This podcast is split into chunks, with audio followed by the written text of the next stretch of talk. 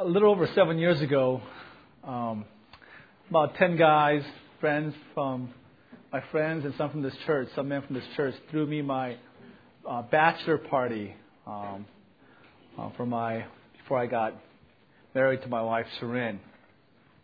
Uh, these 10 guys, 10 or 12 guys, took me whitewater rafting down the Kern River. So we went on, I believe, a Friday. We camped overnight and an all-day rafting trip on Saturday. Well, next day we're all pumped up. You know, I don't know if you've seen that commercial. These guys, they're in Class Five Rapids and they're in a, a Toyota 4Runner and they're all excited and pumped up and they see the white water and they uh, wimp out and go Class Three. Well, that was kind of us. You know, that morning we woke up, we were all pumped, ready to go. Uh, it was the first time for all of us, and we had our gear. We met our guide. We got the raft, and we were set to launch off by the river. I'm just thinking to myself, I'm ready to go. Let's get the show on the road. Well, right by the riverbed, our guide stops us. And she gives me what seemed like the longest lecture ever in the history of river rafting. She goes on and on about rowing procedure, navigating around rocks, you know, navigating around whitewater, safety issues, and on and on and on. You know, how to row and if we're ever thrown off, then how, you know, what we are to, how we are to flow down the river to protect our heads. We need to go feet first. And if we're far away from the boat, they'll throw us a lifeline and how we are to hold it so we don't drink water. And I'm just not really listening. I'm like, come on, let's go. Let's get the show on the road. You know, I've been to Magic Mountain. I've rode, ridden uh, Roaring Rapids many times, you know. What's the big deal? Let's get going. So finally, enough of the details. We get we get going. The water level was very high. I think it was like El Nino year, so water level was very high. It's a great day of rafting. If you've never gone, I highly recommend it. It was just pure joy. Well, the last leg of the day, you know, we're all the last time we're going through. We're going to the highest class rapid, and we're all getting pumped. Even the guy looked a little nervous. He was instructing us, and right before we hit the white water, what happens? Three of us fall in the water. So what do they do? Do they go out to the guy who's going to get married within a few weeks? no, they don't do that, right? They go out to the other guys, and I'm just floating down the river in the white water, drinking water. And all that time, I'm thinking to myself, what did she say? Man, how, how am I supposed to go down the white water? And of course, I went down you know, head first because I, I wasn't listening. And then afterwards, they threw me the lifeline. I'm thinking, wow, how was I supposed to hold this? You're supposed to hold it like behind your back so that when they pull you, you don't drink water. But what do I do? I hold it like this. Water's in my face. I drink water. Well, I didn't think, you know, these instructions were very important. I didn't really care for the details. And I was very humbled. If you ever go whitewater rafting, I recommend going and listen to the instructor before you go in. Uh, and I paid the price. You know, I needed them. Well, does this describe your heart this morning? Am I kind of exposing what is in your heart? Are you saying to yourself, Pastor James, another sermon on the Holy Spirit? Like, enough already, you know? I mean, the person, we went last week, personhood of the Holy Spirit, the nature, the permanent you know, the indwelling of the Holy Spirit in the Old Testament saints and the New Testament saints. We covered all that. And now we're going to cover baptism of the Holy Spirit and all these nuances and all these details. Come on, Pastor James. Don't we have the Holy Spirit? We know that much. Let's jump right in with both feet. Why get mired in the details? Well, these details initially might seem irrelevant and impractical. They might just seem just high theology and mired in the details of Scripture. But I'll tell you, um, the Christian life is a long, long race, and you will hit those whitewater rapids yourself. Whether in life, family, in your personal walk, in terms of ministry, you're going to get thrown off the boat. And I don't want you to think to yourself, wow, what did Pastor James teach about the Holy Spirit that one Sunday? What was he saying? Because I wasn't listening. You know, trust me. Trust the Bible. You need these truths for your life, for your Christian life. See, Christ is gone. You know, He will come back, but, you know, you know Christ has left us. He's not on earth anymore. He has left us, but not as orphans. He has left us under the care of the Paraclete, under the care of the Holy Spirit, the Comforter. He is our superintendent. He is our principal. He is our parent, if you will, caring for us while Christ is gone. So therefore, as Christians, it is, it is crucial, it is critical that we understand who the Holy Spirit is and how He ministers to us until the return of Christ.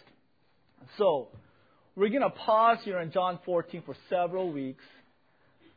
Hopefully, we'll finish the studying the Holy Spirit before our next baby is born uh, in a few weeks. I, I can't time that, so it's not up to me. But we'll spend at least three, four weeks on just studying the Holy Spirit. Today, the baptism of the Holy Spirit. Next week, we'll look at being filled with the Holy Spirit, importance of spiritual disciplines. We'll also consider the spiritual gifts, even that very difficult, involved, complex study we will tackle in the near future. But for now, today, we're going to start by studying the baptism of the Holy Spirit, Spirit baptism. And to rightly understand this, and stay with me, folks, we need to go all the way to the Old Testament, all the way back to Exodus chapter 19, verses 5 and 6. Now, in Exodus 19, it's a pivotal time in the history of Israel where God makes a covenant with the nation of Israel, a contract. Um, it's a bilateral contract. Think of it as like signing a contract with Verizon or Cingular or AT&T. Um, they tell you, we'll give you coverage. We'll have your phone work. But your responsibility is to pay the bill. Now, you have 300 minutes per month. You go over, it's going to cost you $2 a minute. I don't know, 25 cents a minute. It's going to cost you so you have these parameters, and you have obligations and responsibilities and privileges. Likewise, as a company, we have obligations, privileges, and responsibilities. It's a bilateral contract. Well, God bound himself to this kind of contract with the nation of Israel. Verse 5 If you obey me fully and keep my covenant, keep my law, then out of all nations, you will be my treasured possessions. You'll be special to me.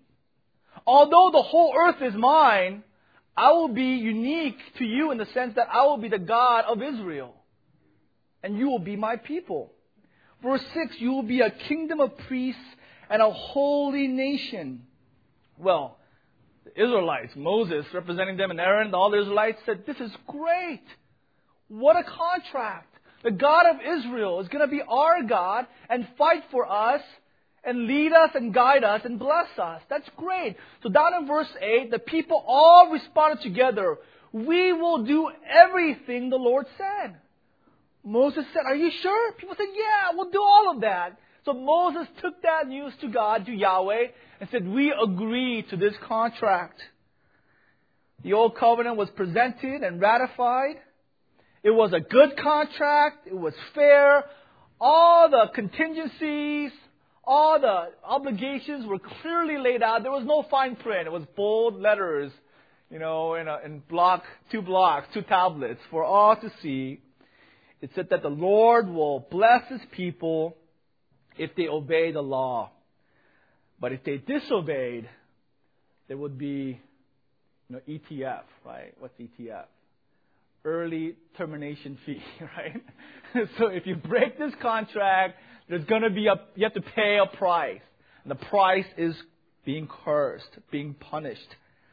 It is called the Old Covenant. It is called the Mosaic Covenant or the Sinaitic Covenant because it was made in near this Mount Sinai.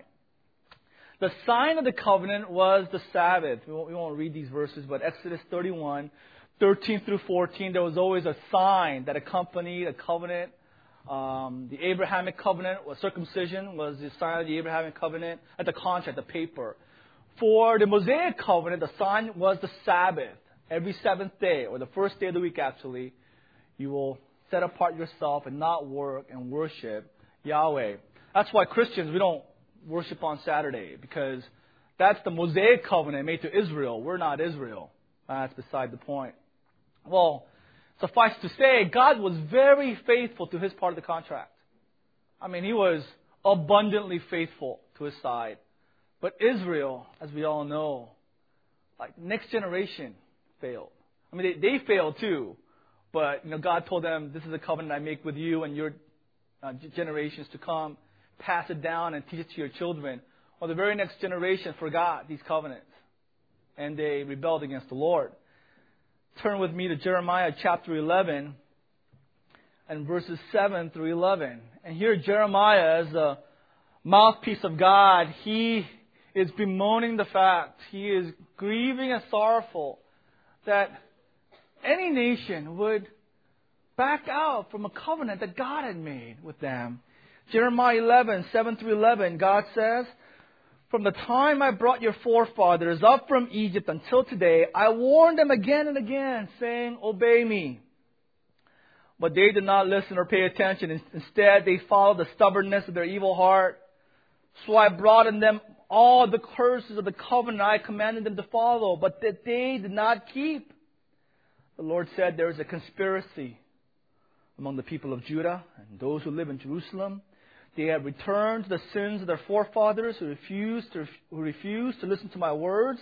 They have followed other gods to serve them, both the house of Israel and the house of Judah. They have broken the commandment, the covenant, excuse me, I've made with their forefathers. Therefore, I will bring on them a disaster they cannot escape. Although they cry out to me, I will not listen to them.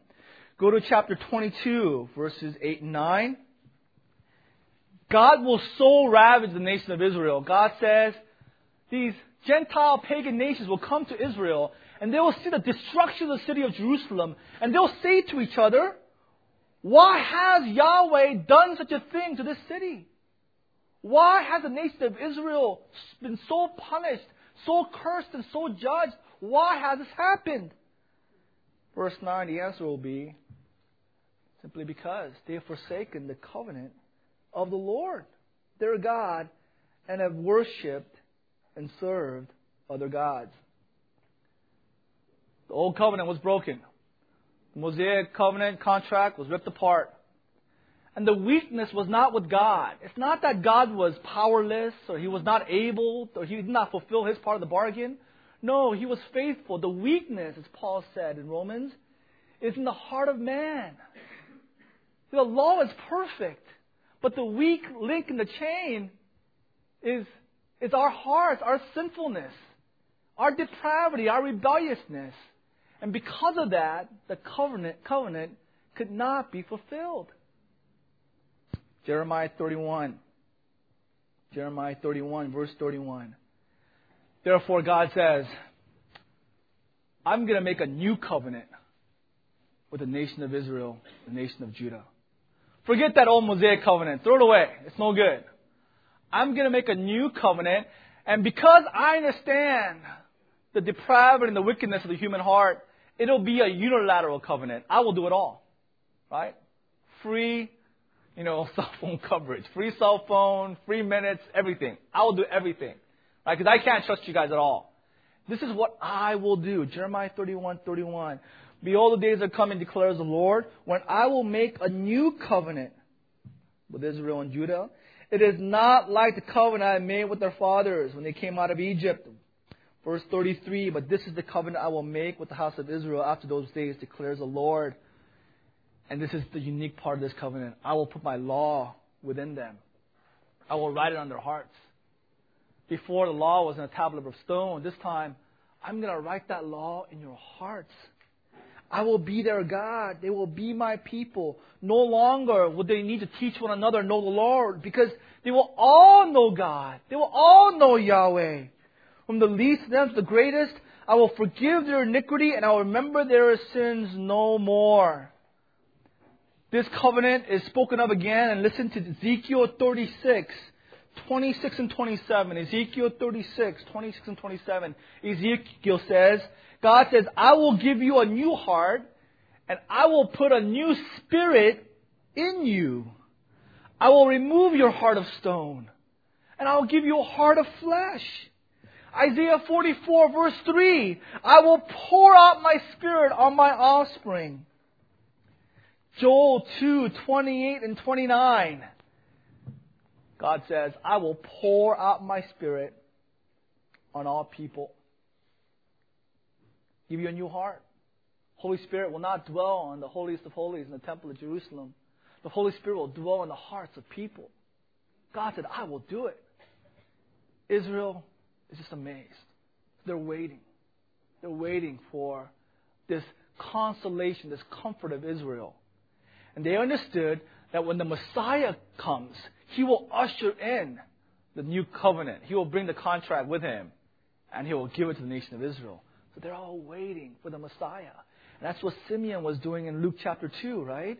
He was waiting in the temple, and God had told him he will not die until he sees the Messiah, and he himself will see the consolation, the restoration of Israel to God the Father, and this new covenant established. So when he held baby Jesus in his hands, he was weeping because he understood God's going to reside in the hearts of people because of Jesus Christ. That's what John the Baptist said in Mark 1 8. He said, I baptize you with water, but one who is coming after me, of whom I am not worthy to untie his shoelaces, he will baptize you with water and what? With the Holy Spirit. Why? Because he's the Messiah. And that's what Christ did. Right? That's what Christ did. And Christ promised, promised the disciples in Luke 24 49, I am going to send you what my Father has promised. John 14. I promised you, and the Father promised you the Holy Spirit, the Holy Spirit will come. So don't leave Jerusalem. Wait in Jerusalem for the Holy Spirit. In Acts 1 8, you shall receive power when the Holy Spirit comes upon you, and you shall be my witnesses in Jerusalem, Judea, Samaria, and to the ends of the earth. Promise of Christ. Well, that's exactly what happened, right? Acts chapter 2, the disciples were all gathered together in one place in the upper room, and the door starts shaking, a rushing wind, glory like fire, light comes down from heaven, and the Holy Spirit dwells on each disciple, and they're filled with the Holy Spirit, permanent indwelling of the Holy Spirit. Or you might say, oh, great, James, let's close in prayer and go on to snacks. That's a great message. Holy Spirit has come. I'm down with that. But, but all believers believe what I've just said. But there is great confusion and much debate on how and when this takes place in the life of a believer.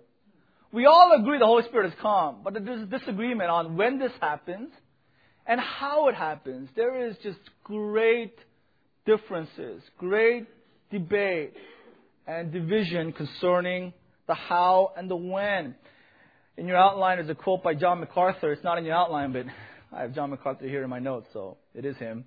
Um, the fact of the baptism by the Holy Spirit has to be the most confused, misrepresented, misunderstood doctrine among Christians today. It is a con- cause for continual controversy. New Unger's Bible Dictionary says, no subject in all the range of biblical theology. I mean, no, it says, no subject is so neglected, misunderstood, and abused as this. What is this? The doctrine, the subject of the baptism of the Holy Spirit. So there are, I think, three or four views. We can narrow it down to two competing positions on how we are baptized with the Holy Spirit and when this happens. The first view is this that the baptism of the Holy Spirit is an optional work of the Holy Spirit that comes after salvation. Two key words optional and after. So it happens to only some believers, and it comes after you are saved. It's a subsequent work of the Holy Spirit. Listen to what R.A. Said. The baptism with the Spirit, it's in your outlines, is a work of the Holy Spirit distinct from and additional to his regenerating work. In other words, it is one thing to be born again by the Holy Spirit. It is quite another thing to be baptized with the Holy Spirit. He goes on, many miss the greater blessing of experiencing God because they believe that salvation is the baptism and what you get is all there is. End quote. Ralph M. Riggs says, although all believers have the Holy Spirit, yet it still remains that all believers, in addition to having the Holy Spirit, may be filled with or baptized with the Holy Spirit. The disciples before Pentecost had received the Holy Spirit already, but they needed still to be baptized with the Holy Spirit. End quote. Listen to what D. Martyn Lloyd-Jones, you know, a godly man. I mean, just a biblicist, a man com- committed to Reformed theology, and he says, I am asserting that you can be a believer, that you can have the Holy Spirit dwelling in you, and still not be baptized with the Holy Spirit. And he hurts me here, right? You know, those people who say that, and that's me, have to says that baptism with the Holy Spirit happens to everybody at regeneration, at salvation seems to me not only denying the New Testament, but to be definitely quenching the Holy Spirit. Oh, Martyn, you know, you have to go there. Um, just godly men hold this position. Godly men. Um, Watchman Nee, John Piper, D.L. Moody, John Wesley, Charles Finney, among others. And the scriptural support they give are verses like Luke 24, 49. Christ said, Wait, I'll give you the Holy Spirit. Wait, weren't they already believers then? When Christ spoke to the disciples in Luke 24, they were Christians, they were believers. But then they received the Holy Spirit in Acts 2. Therefore, there was an intervening time of 40 days. Therefore, the baptism of the Holy Spirit must be after salvation. Turn with me to Acts chapter 8. Acts chapter 8, and here is a popular text that is used support this view. In Acts 8, there was persecution that came upon Christians in Jerusalem, and so the disciples scattered throughout the region of Samaria and surrounding areas. And so Philip, Acts 8 verse 5, went down to a city in Samaria, and Samaritans, remember, were half Jews. They were the Jews who were apostate. They had intermarried with the Canaanites, with non-Jews. And therefore, they had this, this convoluted theology. They had just a mixture. It was a combo plate of uh, you know, Judaism and paganism, belief in Baal and Molech and just paganism. It was all mixed into one. And so Jews considered Samaritans, forgive me, but that's what they considered them as dogs, as dirty, as unclean, infidels just betrayers of, the, of, of, of Yahweh. Therefore, the last thing they would do is associate with Samaritans, right? But, but Philip, what does he do? He proclaims the gospel to the Samaritans.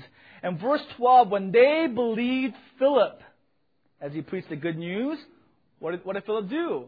He baptized them. What is baptism? Water baptism, symbolizing that they are Christians an outward form of inward reality. I'm going to baptize you because in your heart you believe you're saved. I will baptize you. Now, verse 14, the apostles in Jerusalem heard that Samaritans received the word of God. So they said, "Is this true?" Because they thought that they, right, they thought the new covenant was only for Israel and Judah. Right? What, what are the Samaritans receiving the Holy Spirit for? In Acts 10, the Gentiles. What's going on here? And what happened, this is a whole side point, I don't confuse you guys, but because Israel rejected the Messiah, the new covenant, though it began in Acts 2, it's been delayed. It started in Acts 2, but it's not been inaugurated. It hasn't started. It's, you know, like, oh, you know, the election will go on in November and we'll know who the president is. But he won't be affirmed to the office until January. It's a lame duck period. I'm not saying it's a lame duck period, but there is a delay of the new covenant. And this period is called the church age, where Samaritans and Gentiles come into the church. And Ephesians 3, Paul says this was a mystery. We had no idea. As we look back to the Old Testament, we see now that the Gentiles were included, but we had no idea about this church age. But Paul said, don't worry.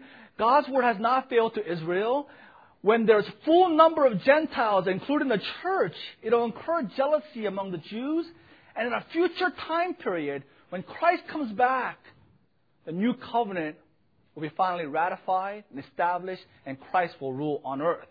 But there is this intervening delay, this, this time period called the church age that we are in today. Well, so they're, they're, they're wondering what's going on. Why are the Samaritans receiving the Holy Spirit? Hey, Peter and John, you guys go and make sure that Philip hasn't gone off his rocker. You know, he's doing what is right, and to, to really recognize that this is taking place. Acts 8:15, when they arrived, they were believers. They prayed for them. They might receive the Holy Spirit. Because though they were saved, the Holy Spirit had not yet come on them. And so Peter and John prayed for them. And then verse 17, then they received the Holy Spirit. R.A. Torrey says, look, right there. Right, D.L. Moody, D. Martyn Lloyd-Jones, John Piper, right there, look. They're believers, apostles come, and then they receive the Holy Spirit. It is a latter work of God. Second baptism of the Holy Spirit. Same thing happened. And uh, let's not, I don't have to turn to Acts 19. Uh, these disciples of John and Apollos goes with Paul and they ask him, ask them, did you receive the Holy Spirit when you believed? And these men are like, 12 of them. We never even heard of the Holy Spirit. We were baptized with the baptism of John.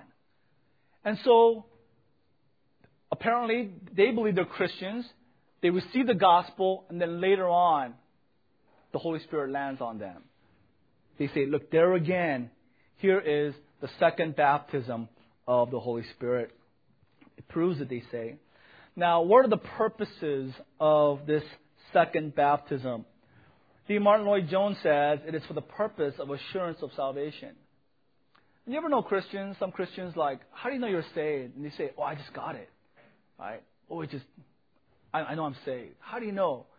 Because you know I just experienced the Holy Spirit came, or you know I just got baptized or pumped up, or I felt electricity. Now I'm sure I'm a Christian. I have assurance. Assurance something that just happens to you. Well, that's what Martyn Lloyd-Jones says. The greatest need at the present time is for Christians, Christian people who are assured of their salvation, which is given in a special way to the baptism of the Holy Spirit. When Christians are baptized with the Holy Spirit, they have a sense of the power and presence of God that they have never known before, and this is the greatest possible form of assurance.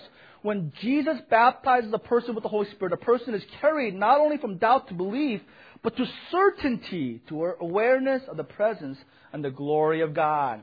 Another purpose of this baptism is for the purpose of ministry. It empowers you for evangelism. It empowers you for missions. R.A. Torrey, now if a man is regenerate, he is saved. If he should die, he would go to heaven.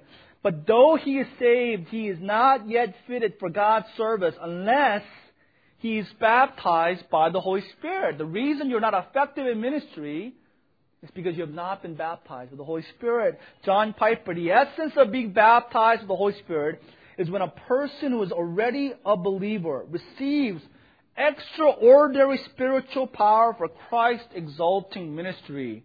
And so church history, especially modern day church history, is replete with such testimonies where D.L. Moody was ministering and proclaiming the gospel. Two ladies came up to him and said, we're going to pray for you. And he said, oh, I don't need prayer. I'm okay. No, you need to, uh, you know, be baptized with the Holy Spirit again. They prayed for him and he was. From that point on, his ministry skyrocketed.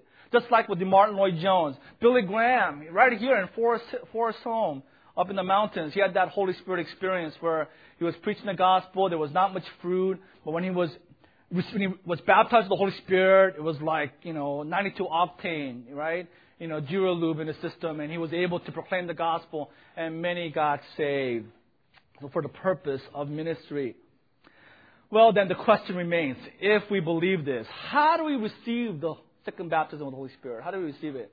And you know what, guys? You read 10 books on how to receive it, they'll tell you 10 different ways. There is no uniform like teaching on how to receive the Holy Spirit. Because why? Because it's not in the scriptures. And so R.A. Torrey will give you seven steps to receive the Holy Spirit. Accept Jesus as Savior. Second step is renounce all sin. Hey, if you can renounce all sin, I think you already received the Holy Spirit. You can stop right there in step two open confession before the world, complete obedience. Like I said, if you have complete obedience, I think you already have the Holy Spirit in full abundance. Thirst, you must hunger for God. Just ask Him and then have faith. Uh, D. Martyn Lloyd-Jones said, You can't do anything about the Holy Spirit. Because that's the Holy Spirit, it's not us. All we can do is wait and ask. And maybe God will give you the second baptism. Well, there are problems here. You know, you know, many, many problems. You go to a car mechanic and they say, oh, many problems with your car. Well, likewise, many, many problems with this position. Just a couple of them. First of all, it creates two categories of Christians. Two categories of Christians. There are, you know, the, those full gospel churches. What are they insinuating? That they have the full gospel and we just have the gospel, right? They have, you know, 92 octane, we have 87 octane, right? They have the complete work of God, we have the partial. So in the church, there are, like, there are the, you know, the SEALs, the special forces Christians, and then there's, you know, I don't want to point anybody out, but, you know, regular Christians. That's what they're saying. Two categories. And it's not really your fault because that's what God has made you to be, right? And, and so in terms of relationship with God, in terms of walk with God. Well, that's not, that's not consistent with the Bible. The Bible says there are wheat and tares, sheep and goats. You're either for me or against me. You're either in the church or outside the church. For some, you know, it's, it's, for some, it's an intentional uh, affirmation of non-lordship salvation. For some, it's an unintentional affirmation of non-lordship. What they're saying essentially is, there are Christians who are just like weak and compromised, apathetic. They're not serving, they're not evangelizing. But they're Christians. Don't worry. Don't bother them. They're saved. Don't rebuke them. Don't confront them. Don't challenge them because they're Christians. The fault is God just didn't give them the Holy Spirit. Just pray for them.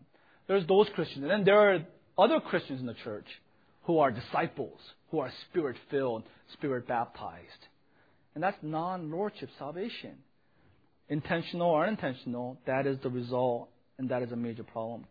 Secondly, it is inconsistent with the teaching of faith alone. Uh, we need to turn here. Galatians 3, verses 2 and 3.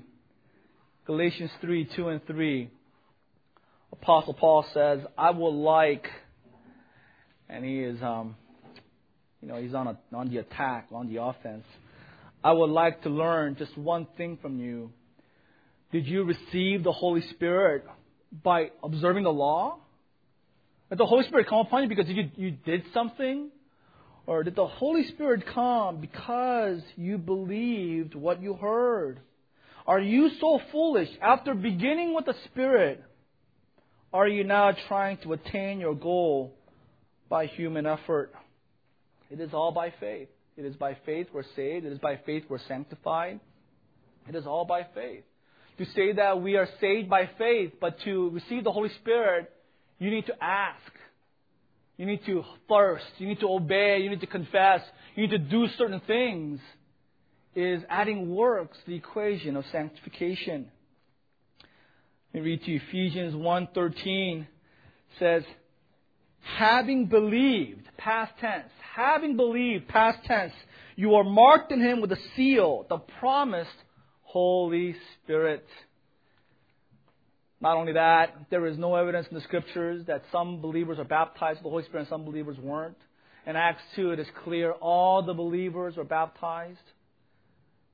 In fact, throughout the scriptures, there is never, there's not a single command from any of the writers, a command to be baptized by the Holy Spirit. There's never. And you know, Paul is writing to Corinth. Paul is writing to churches in Galatia. What about Laodicea, right? They're lukewarm. They're not hot or cold. They're worthless. So what does, what does John say? Does he say, guys, start confessing, start obeying, and get baptized in the Holy Spirit so that you might put, put away these carnality, carnal what works? Do they say that? No. They never once command anyone to be baptized again by the Holy Spirit. Why? Because they have already received the Holy Spirit A believer is a possessor of the Holy Spirit. John 14. I go and give you the Holy Spirit, and He will dwell in you forever. And that leads us to the second view. The second view that the baptism of the Holy Spirit occurs at salvation to all Christians. Baptism of the Holy Spirit occurs at salvation to all believers. The Holy Spirit is doing two things. When we're saved, the Holy Spirit unites us to Christ. And then He unites us to the church. That's, that's spirit baptism. The two works. Unites us to Christ, unites us to the church. Turn with me to Romans chapter 6. Here Paul talks about spirit baptism and how that identifies us in unity with Christ. Romans 6, verse 3. Do you not know that all of us who have been baptized into Christ Jesus were baptized into his death? The first principle is that all true Christians have been baptized into Christ Jesus. When Paul says, Do you not know? he is saying, Are you ignorant of the meaning of your baptism? That when you are baptized by water, that symbolizes spirit baptism. And spirit baptism is being immersed with Christ, coming into a vital union with Christ. At the point of salvation, that everything that Christ has has become yours because you're inside of Christ. Verse 4 and 5 We were buried, therefore, with him by baptism into death, in order that just as Christ was raised from the dead by the glory of the Father, we too might walk in the newness of life.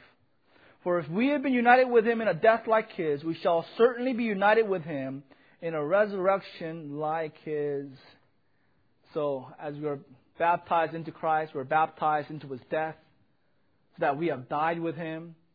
And because we have died with him, we have been raised with him in the newness of life. That's spirit baptism.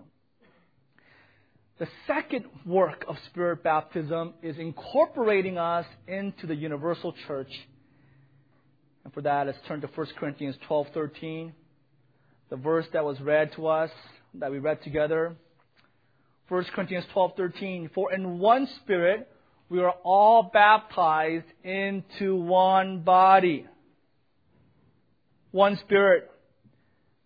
Therefore, it is not possible to be a Christian and not be baptized with the Holy Spirit. It is not possible to have two baptisms because there's only one Spirit and one baptism.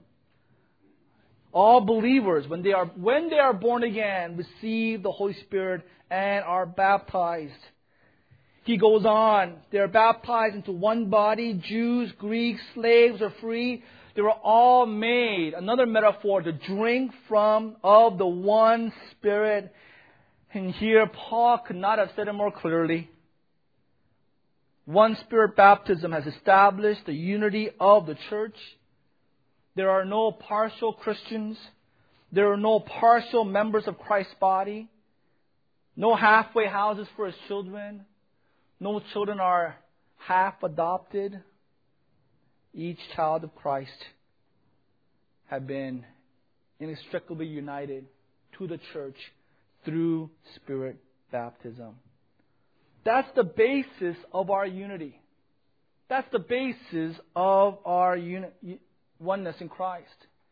If it's true that there is a second baptism, that means some believers here are not part of the church. That some of you, if you have not been baptized, you're not united with us, and I'm not united with you. But that's not what the Bible teaches. It teaches that every Christian has been united by the Holy Spirit into one body. Well, the purpose has been stated. How do we receive the Holy Spirit? Galatians 3, 2 and 3 again. Believe in Christ. Repent.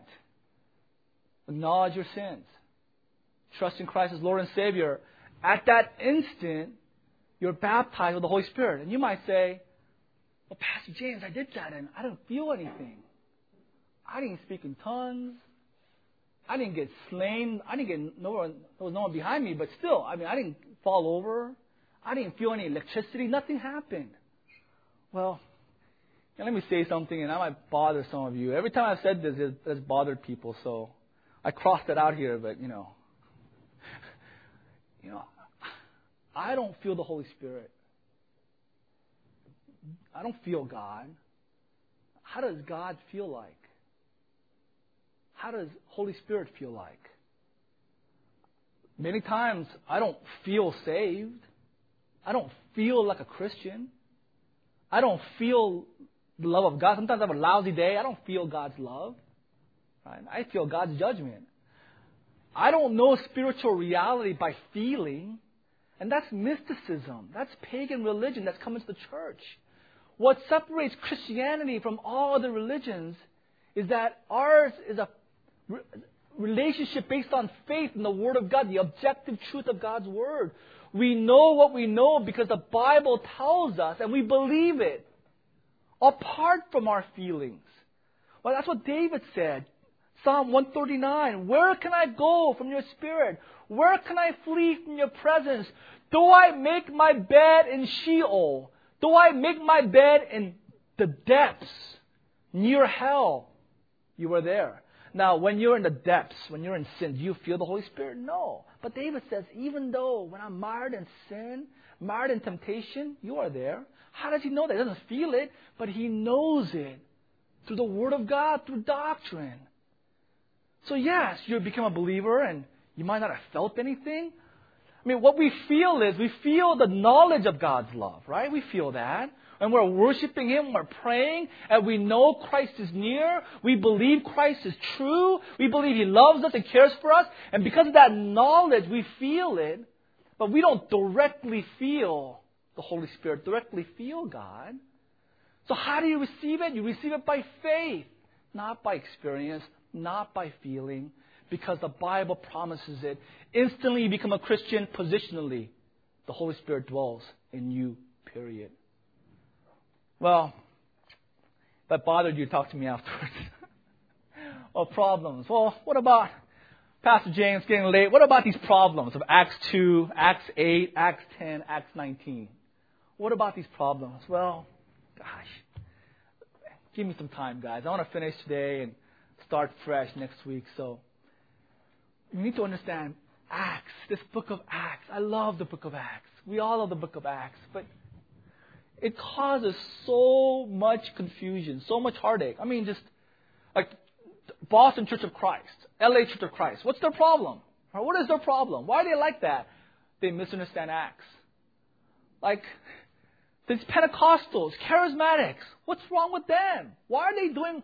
Oh, you know, why, why are they acting, behaving that way? They misunderstand Acts. Second baptism of the Holy Spirit. What's going on? The Witness Lee Church, you guys see them, right? Every city should have one church. Why? Where did they get that from? The book of Acts. Acts causes so much trouble. As a pastor, man, I, you know, it caused me so much difficulty because I love the book. It's great. It causes me heartache. Why? Because people wrongly approach Acts and they forget its history. Right? When, when people study the Torah, study Exodus, they have no problem. That's history. When they when people study like Gospels, they understand oh, that's history, that's past, right? We don't go look for Jesus in you know Israel, right? Where's Jesus? You don't do that. You know it's past. But when they come to Acts, they forget it's a narrative. It's a historical rep- recording of the first century church, and with you know sincere hearts, with right motivations, wanting to honor the Lord, they say that's normative for today. Acts should be happening. We should be a New Testament church. We should be an Acts 2 church. But it's like, brothers and sisters, you can't. Because Paul is gone, Peter's gone, John's gone. Right? The Samaritans are already in the church. Right? the Gentiles are already in, right? It already happened. I mean, all, all these things have happened. It's a history of what happened. So we need to discern carefully what is described and what is prescribed. Description versus prescription. In Acts, there are many descriptions that are unique events, once for all. Like we don't, like Pentecost was once for all. At the same time, intertwined within those descriptions are prescriptions given to the church. So we need to rightly divide the Word of God in the book of Acts. But when believers fail to do that, it causes such problems. Well, how are we to approach Acts then? We need to approach it as history. We need to approach it as a transitional book. As a transitional book. There, are many transitions taking place in the book of Acts. What transitions you ask? Glad you asked. Six transitions taking place, right? Christ was on earth in Acts 1. He transitions, he moves to heaven, right? There's a transition from law to grace. There's a transition from Israel, and then they speak in tongues of nations. God always spoke in Hebrew, but starting with Acts 2, God spoke in various languages. Transition. There was a transition in race from Jews to Gentiles, non Jews. Transition from the physical kingdom of Israel to the church, this, this church age. And then finally, the transition from the old covenant, the Mosaic covenant, transition into the partial fulfillment of the new covenant. So, as this transition was taking place, the apostles had a question. I mean, this was a controversial question in the New Testament church. Look, we understood how you got into the old covenant. You know, the old covenant God made with Israel. That's a great singular plan. That's a great Verizon plan. How can I get in that plan? How can I get those minutes? How can I pay only $10 for 300 minutes? How can I get in? In the old covenant, there are, th- there are two ways. One way you need to be born into the Jewish nation. So if you're born a Jew, you're in. Right? It's like, you know, grandfather clause. Or you need to become a Jew. You need to, if you're a Samaritan Gentile, you need to get circumcised.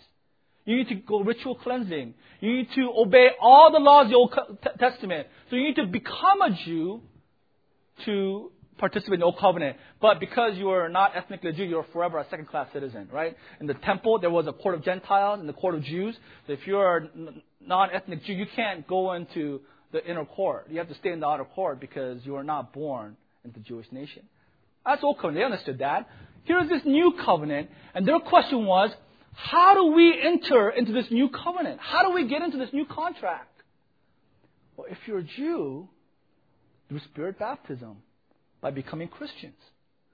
Or then the question was Samaritans, Acts 8. Do they have to become Jews first? Be circumcised? Don't eat pork? Don't eat lobster? Right? Obey all the commandments? Right? And then they become Christians. Gentiles, Acts 10, likewise. Do they have to become Jews first? And that's why when Philip preached the gospel to Samaritans and they believed, the Holy Spirit waited so that there will be apostolic affirmation that Peter and John would come as representatives of Christ, sent ones by Christ, and would affirm it is indeed the Holy Spirit receives them directly into, into the church. They don't have to go through hoops. They don't have to become Jews. They don't have to be circumcised. They can just become Christians because look, they receive the Holy Spirit. And if the Holy Spirit receives them, who are we? Peter said, right? In Acts 10, to deny them right hand of fellowship into the church. And that's what was happening. This transitional nature. Once when the first group of Samaritans came to the church, that intervening time period of waiting never occurred again. Because it, it was for apostolic affirmation. When Cornelius and his family became Christians, received the Holy Spirit, that intervening time, it was once for all. It never happened. It was a unique event. Likewise, in Acts 19, when Old Testament saints, followers of Yahweh, through the apostle, John the Baptist, there was that waiting period that was once for all, never to be repeated. That's what the book of Acts was describing to us, recording for us. It's history for us to see, oh, that's how we got into the church. It is not so. It's not prescriptive. It is not to be repeated in the church today. I have that chart for you. Hopefully, it'll be helpful as you review. Well, conclude our thoughts, give you three conclusions to kind of wrap our time together. My first question was this How do we explain godly, God fearing men, Bible believing, Reformed theologians? How can we explain their error in understanding the doctrine of the baptism of the Holy Spirit? It doesn't make sense. Like D. Martyn Lloyd Jones, this guy is right on everything, more right than I am. And how can he get this so wrong? This is my personal opinion. And this is where I dread the tape recorder, right? I wish they could turn it off right now and just speak to you. And if you repeat it, I could disavow it. I wouldn't do that, but you know what I'm saying. it's my it's my personal guess. Um, compromising, complacent, selfish, disobedient Christians drive pastors crazy, even to the point of wrong doctrine. Right? Even to the point of wrong doctrine. D. Martyn Lloyd Jones came to a church while he was vacationing. They knew who he was. They asked him to preach. They were kind of they were kind of hesitant. Like you're on vacation. We don't want to ask you to preach. You're on vacation. His wife said, "Go ahead, ask him." Preaching is his life. Martyn Lloyd Jones loved the church, loved to preach, loved the Word of God, giving it to the saints. And this is what he said about the church. Said, The Christian church today is failing, and failing miserably. It is not enough to be orthodox. You must, of course, be orthodox, otherwise, you, you, don't, you don't have a message. But we need authority, we need authentication. We are confronted by materialism, worldliness, indifference, hardness, and callousness in the church. That is why we are urgently in need of some manifestation, some demonstration of the power of the Holy Spirit in the church.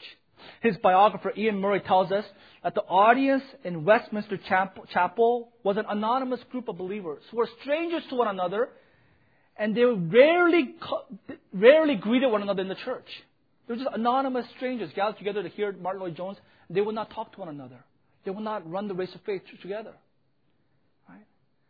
So, when pastors are faced with dead and dying churches and dying Christians, it drives pastors up the wall and it tempts them to adjust their theology to fit the reality of their ministries. Right? Because they say, here, the Bible says Christians obey Christ. Here are these Christians. How come they're not obeying Christ? How come they're not following the Lord? How come they say they love Christ, but they're compromising, living in sin? It doesn't make sense and you preach, you preach, you love, you pray, you give, and nothing happens. So pastors are tempted, well, maybe it's because they didn't receive the second baptism of the Holy Spirit. I can't tell them they're not Christians. So yeah, they are Christians, but what they need is a second baptism of the Holy Spirit. And I think that this is the driving motivation, this is my personal opinion, my guess. Driving motivation of many false teachings, like being slain in the spirit, prosperity gospel, right? Speaking in tongues, seeker sensitive movement. There are these professing Christians and they're dead. Nothing's happening.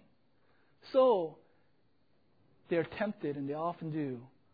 They adjust their theology to fit the real, reality of the church because there is an inconsistency, a disconnect that exists between the two. Right? You know, you can go to a church and you can tell a lot about the pastor by looking at the church, right? If you look at the church and they're struggling, you can say, oh, maybe the pastor is not good. Well, the opposite is true too. If you go to a church and you find that the pastor is struggling, frustrated, I mean, he's just discouraged, tells you a lot about the church. tells you a lot about the professing believers in that church. Well, same thing. It tells you how important each Christian is in influencing others for the gospel. That you can directly encourage one another and directly encourage the pastors and leaders by your Christian life. If you're obeying Christ, if you're doing what the Bible says, Christians obey Christ. At the point of salvation, Holy Spirit indwells in them, they've been baptized. From that moment on, they're changed.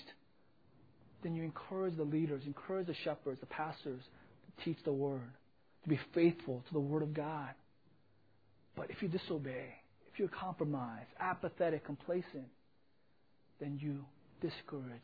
You unbuckle the heart of the shepherds and heart of the pastors and causes them right, much distress. The point of, you know, driving them off the wall, you know, white hair, and then the last is like wrong doctrine. That's my guess. It's the importance of each Christian.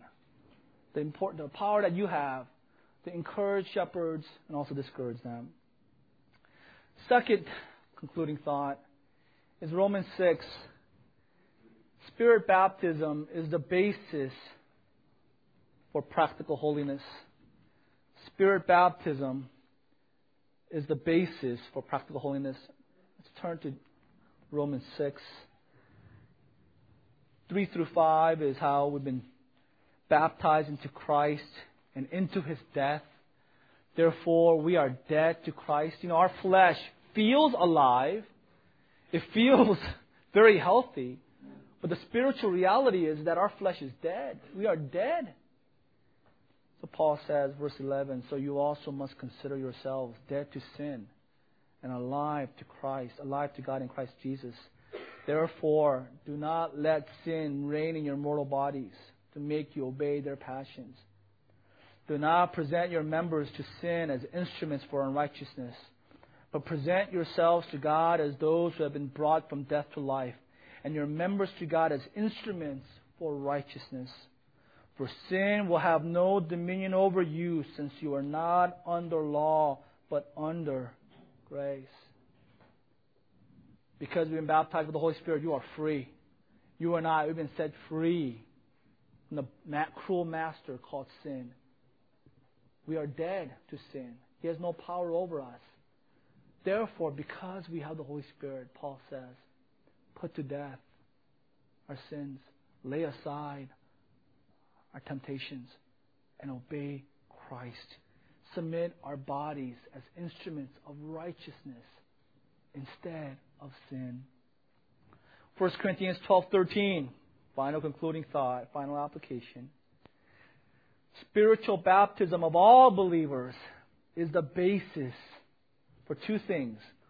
First of all, for unity. First of all, for unity. 1 Corinthians 12, verse 24, part A. But God has so, 25a, that there may be no division in the body. One Spirit and one Spirit baptism and he baptized us into one body for this purpose, that there will be no division, that the church will love one another and acknowledge the unity that God has created in the church. You might not feel that unity. That, that believer doesn't treat me well. Man, that guy, he's not friendly. Or that gal, she's kind of judgmental or whatever. You might not feel it.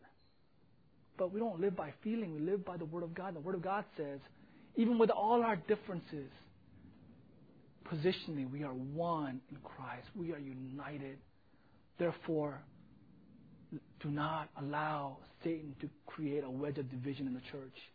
Do not separate what God has joined together.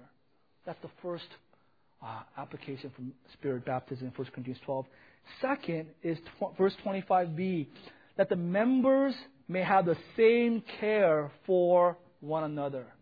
That the members may have same care for one another. And that's what's different in the church. When the world comes in, what they must see is indiscriminate love and care for believers. See, in the world, you know, if you're a superstar in your sports team, you get all the attention. You get special, the best trainers to care for you. You get special, you know, attention, right? In the business world, you guys experience this. The executives, managers, they get the nice office and more, you know, best equipment and more attention. The low rung guys, you know, eat in the corner, right? What separates the church apart is we're not utilitarian. We don't have that kind of uh, love or concern for one another. We are concerned for everyone equally. We love everyone indiscriminately without without difference, right? without priority. Why? Because we've all been baptized by the Holy Spirit. We have different roles eye, ear, nose, foot, leg, you know, arm, different roles. But positionally, we're all equal. So, because of one baptism, we're to treat one another and care for one another equally. Hope that when you go through the rapids, you know, the white water of your life, ministry, you'll remember this teaching of spirit baptism and be an encouragement to you as it is to me.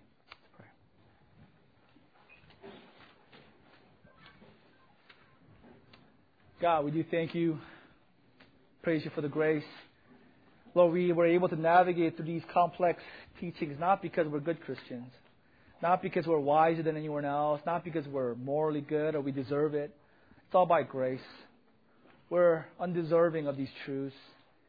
The reason we have them is because of your goodness and mercy. Help us to be humble. Help us to be meek and lowly and gentle.